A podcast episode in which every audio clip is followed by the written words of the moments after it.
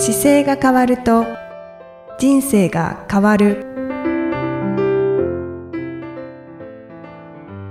こんにちは。姿勢治療科の中野孝明です。この番組では体の姿勢と生きる姿勢より豊かに人生を生きるための姿勢力についてお話しさせていただいてます。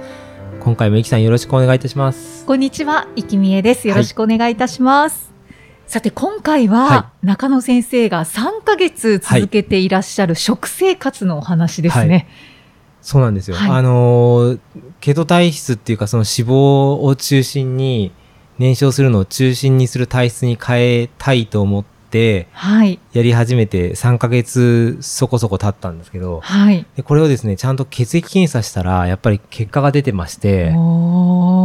のーまあいい結果が出てたんですけどはい。あの僕自分が家族因子でこう悪玉コレステロールと善玉コレステロールっていうのがあった時にはい。ちょっとどっちも高あの悪玉がちょっと高い傾向があってはい。で中性脂肪もこう比較的上がりやすい体質があるんですけど、うん特にその悪玉に関してはあの増えつ増え続けてるというかずっと若い頃から高いんですよ。うんでそれをなんとかこうす下げれないかっていう時にはい。あの善玉コレステロールっていう方の数字と悪玉コレステロールのバランスがあるんですけどはい。これを善玉コレステロールの数字が上がってくると、まあ、この2倍ぐらいの値にこの悪玉が入ってくれば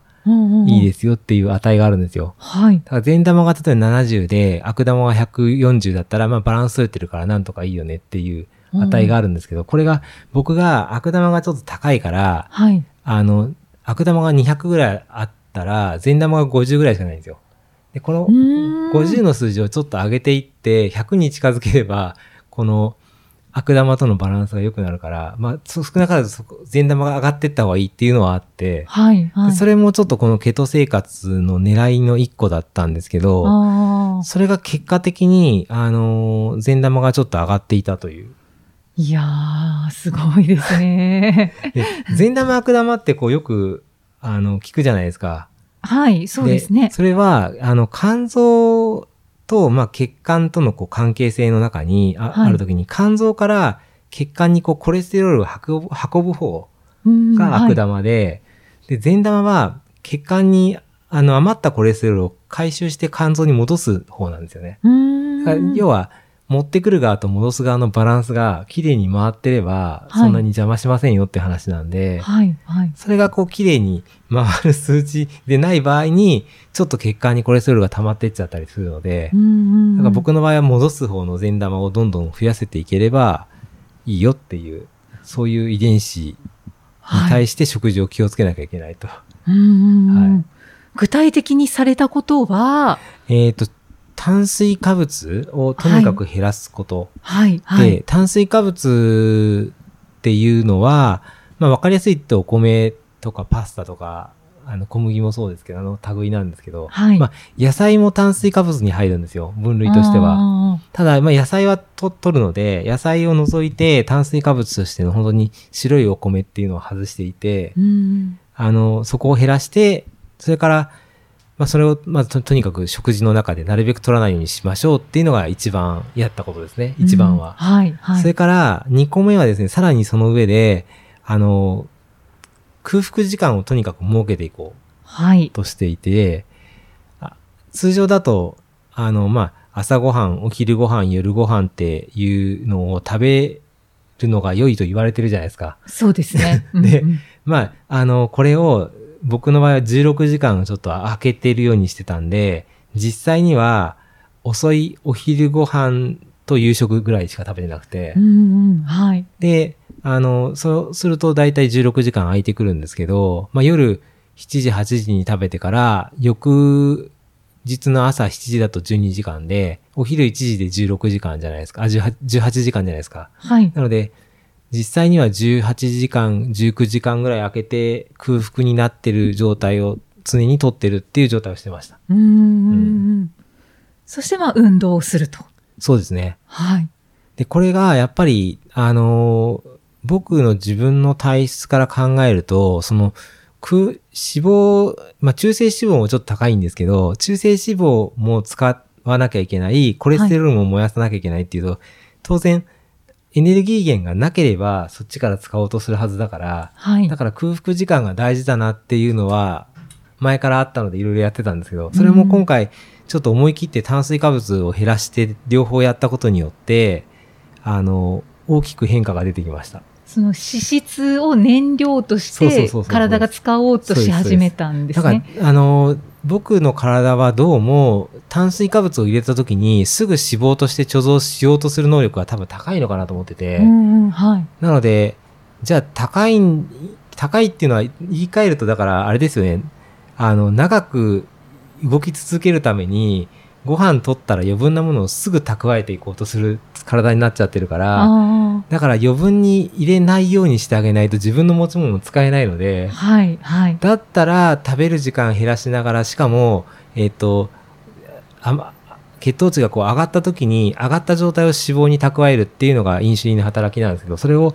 いや、なるべく使わないように、血糖値上げない食事で、かつも炭水化物も外しちゃえば、はい。血糖値上がりにくくなるので、うんうんでその状態で、あの、その二つ設けながら運動するっていうことをしたら、やっぱり変化が劇的に変わってました。面白いですよね。だから善玉コレステロールの数値がうん良くなってて、そうそうそうそう。で、中性脂肪もう下がってまもした。下がってたんですよね。中性脂肪はね、あの、中性脂肪いくつだっけな？大幅に下がってましたよ。あの、えーっとね、中性脂肪がもともと152っていう値で、ちょっと高いんですよ。はい。で、これが、えーっと、その、えーあ、違う。250あったやつが150まで下がってたんです。おー。250、まあ食事によって中性脂肪が上がり下がりするとは言われてるんですけど、やっぱりはい250ってもともと高すぎるし、うんあの、5月の段階で運動してて同じような運動量だったんで、だから食事の中で炭水化物外して空腹時間設けただけでこの100は落ちてたから、うん中性脂肪が高くて困ってる人にとっては、僕はやってみてもいいんじゃないかなって思って。うんはい本当ですね、中性脂肪を取りたいっていう人多いと思うんですよね。そうですね。はい中性脂肪ってあの、まあ見た目の脂肪もそうだけど、数字上に血液検査ですぐ上がってくるんで、その数字下げたい人にとっては、あの、炭水化物外すのと空腹時間設けるっていう二つは、はい。ぜひやってみる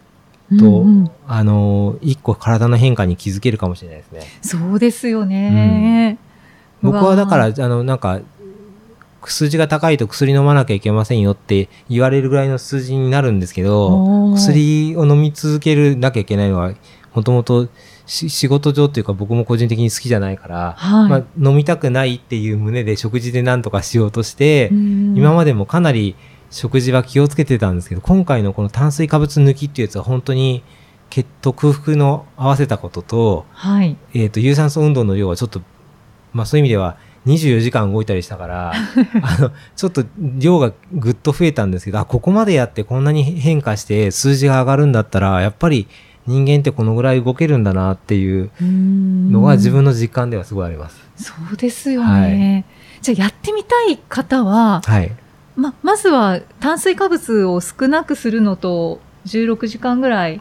食べる時間を空ける。これね、やってみたい方におすすめする方法として1個は、はい。初めに血液検査すると面白いかもしれないです。結果がわかるから。あだから、あの、もし数字上に問題がなくても血液検査すると全体の血液のバランスが出てくるのと、あ、はい。それから今のコレステロールも出てきますし、いろんな値が出てくるじゃないですか。でそれを、まあ今のこの時代だから見て調べていけば何かって分かってくるんで、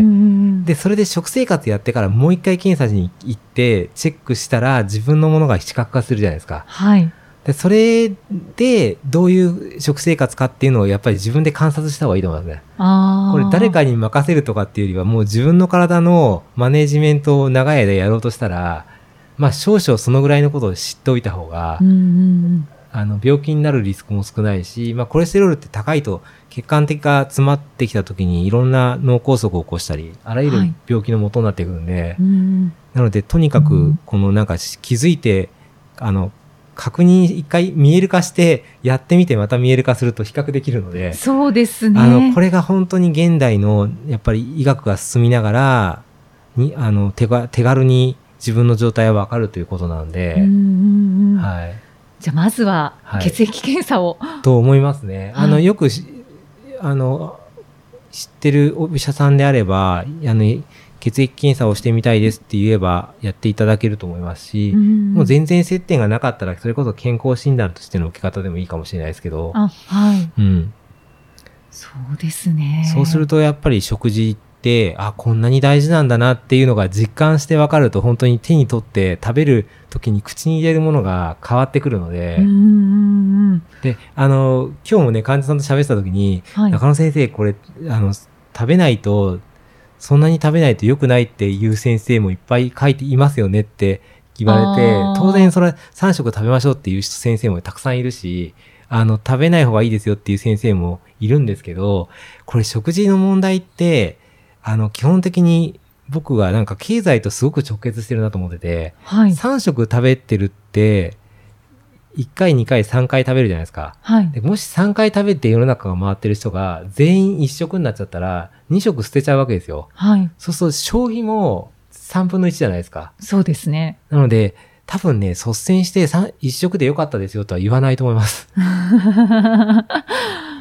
あの、そうですね。中田先生のお話を聞いてると、うんうんあの、別に3食食べて問題ない人もいるだろうし、はいっていうなんか本当体質によるのかなっていう。いや、本当に言うと思います。あの、僕の体質なんかは多分食べてると3食食べると本当に増え、増えちゃうので、はい。よくだから、共通点でいくと、タバコやめた時に体重すごい増えちゃいましたっていう人も多分溜め込みやすい人だし、うんうんあの、3食食べてると太るから2食にしてますっていうのもやっぱり気づいてる方だから、はいで3食食べても増えない人はどんどん食べた方がいいと。それはそれで燃焼しちゃう体なので、はい。だから自分のいい体重というかベストな体のコンディションの位置で保てることがやっぱり大事なので、そこは多分得意分野だと思うんですね、体にとっての。僕だとだから長い時間動き続けられやすいどうも体だから、はい。そこが多分強みになっているので、逆にそうじゃない強みの人が同じことすると大変なので、そうですはね。い、よくスタッフの浅川先生の話出しますけど、はい。浅川先生なんかは僕と違ってちゃんと食べないと、あの、お昼ぐらいにへば、へばっちゃうから、早めに先にご飯食べて、っていうふうに、あの、補給していくんですけど、はい。そのあたりは本当に体質があると思うのでう、んうんはいそうですね。はい私も3食食べないとちょっと無理ですね。僕の、だから体質的には、その、こあれですね、家族因子でコレステロールが高くて、はいで中性脂肪が増えやすいのと、食べてすぐ、あの、本当に食べてばっかりいると、どんどん体重が増えやすいっていう体質を、もともと持ってるので、これに近い方は多分同じことすると、あの、やってみる価値はあると思いますね。そうですよね。はいそうですよね。だから減らしたい人とか数字を良くしたい人っていう、なんかその辺が鍵ですかね。うんうんうん。いやー、面白い話が聞けました。なんか10人に1人ぐらいこの脂質異常っていうケースがあるみたいなんで、ああ、そうなんですよ。うん結構多いですね。そうなんですよね。だから結構脂質異常でコレステロール下げる薬飲み出してますっていう方もやっぱりいるんですけど、うんでも10人に1人が長い時間動けるぐらいの遺伝子があるんじゃないかなと思うんですよね。やっぱり必要じゃないですか。長い時間、ちょっとの燃料で動ける人も、多はい、分、動物としてはそういう人いてもおかしくないから、ね多分そういう体質を持ってるから、現代のチェックで食事食べちゃうと上がっちゃうんだとか、うんうんうん。っていうふうに感じるんですよね。大昔の暮らしだったら、中野先生生き延びますよ僕ね。僕多分生き延びやすいと思います。なんか、そうですね。多分な、なんかトラブルに対してすごい強いから、はい。そういう意味では食事も、あの、なん、なんでしょうね。な、なくても平気に動けちゃうから。そういうことですよね。だから耐えやすい体だと思いますね。そうやって考えると、なんかすごい、なんていうんですか、そういう中性脂肪が上がりやすいとか、善玉コレステロールが、はいあの、ちょっと上がりにくいとか、そういう方でも、なんか前向きに 取り組めそうな感じがしなのでなんかますね。自分の体の特徴が多分あると思うので、すごい素早い動きが得意な人と、長あの長く動ける人ってやっぱり違うじゃないですか。はいだ。からそれに合わせた食事の仕方っていうのがもっと意識した方がいいんじゃないかなって思いますね。そうです、ね。全員が同じじゃゃ絶対ないから。うんうんいやー本当に自分のことを知りたくなりますね。僕もだからずっとこう伝えながらやってて、本当にこんこんなに数字が綺麗に下がったのが本当に初めてなので、感動ですよね。あなんかちゃんと動いたなと思って、ちょっとび手応えはあったんですけどね、体感的にもちょっと、あの、ケト体質になってくると体温がなんか上がってる感じもするし。とにかく波がへ減ってくるので、はい。なんか違ってきてるなっていう実感が実際にあの血液検査で分かったから面白いですよね。ももう少しちょっと続けていって、はい。あぜひ、はいまた何か気づきがあれば教えてください。そうですね。はい。今回のはいろいろブログにも書いてますし、あと、あれですね。そうか、南、ブログの中では南先生の、和友先生のね、書籍を紹介したりしたのあで、そうですね、はいあの善玉コレステロールと悪玉コレステロール血の。管飲んでいくと、南先生の、僕が、はいあの、世界ナンバーワンの日本人心臓外科医の南和友先生の、えー心臓血管血圧のすべての悩みを解決する方法っていうアチアチーブメント出版の本をよく参考に、うんあの読ませていただいて、はい、そこにの中でこうこういうことなんだなって思いながらブログもちょっと書きました。はい読ませていただいては分かりやすかったです。はいあ、こういうことかとああ思って。りがとうございます。はい。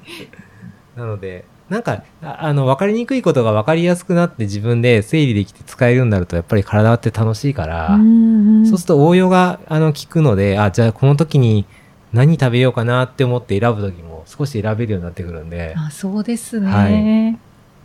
ぜひあの本当に食生活は大事だというのが改めて僕は、はい。はい、実感しました。そんな感じで。本当にもうめちゃくちゃ健康なんだろうな中野先生っていう感じがします。そうですね。はいまあぜひちょっとあのケトやってる方も気になる方も一回こう客観的なチェックができるとさらに面白いと思います。はい。はい。血液検査に行ってみてください。ぜひじゃあそんな形でまた次回もイキさんとお送りしていきたいと思います。次回もよろしくお願いします。よろしくお願いいたします。ありがとうございました。ありがとうございました。この番組では姿勢や体についてのご質問そしてご感想をお待ちしております。ご質問とともに年齢体重身長性別をご記入の上中野生態東京青山のホームページにありますお問い合わせフォームからお送りください。体を見直す時間は人生を見直す時間である。姿勢治療科の中野孝明でした。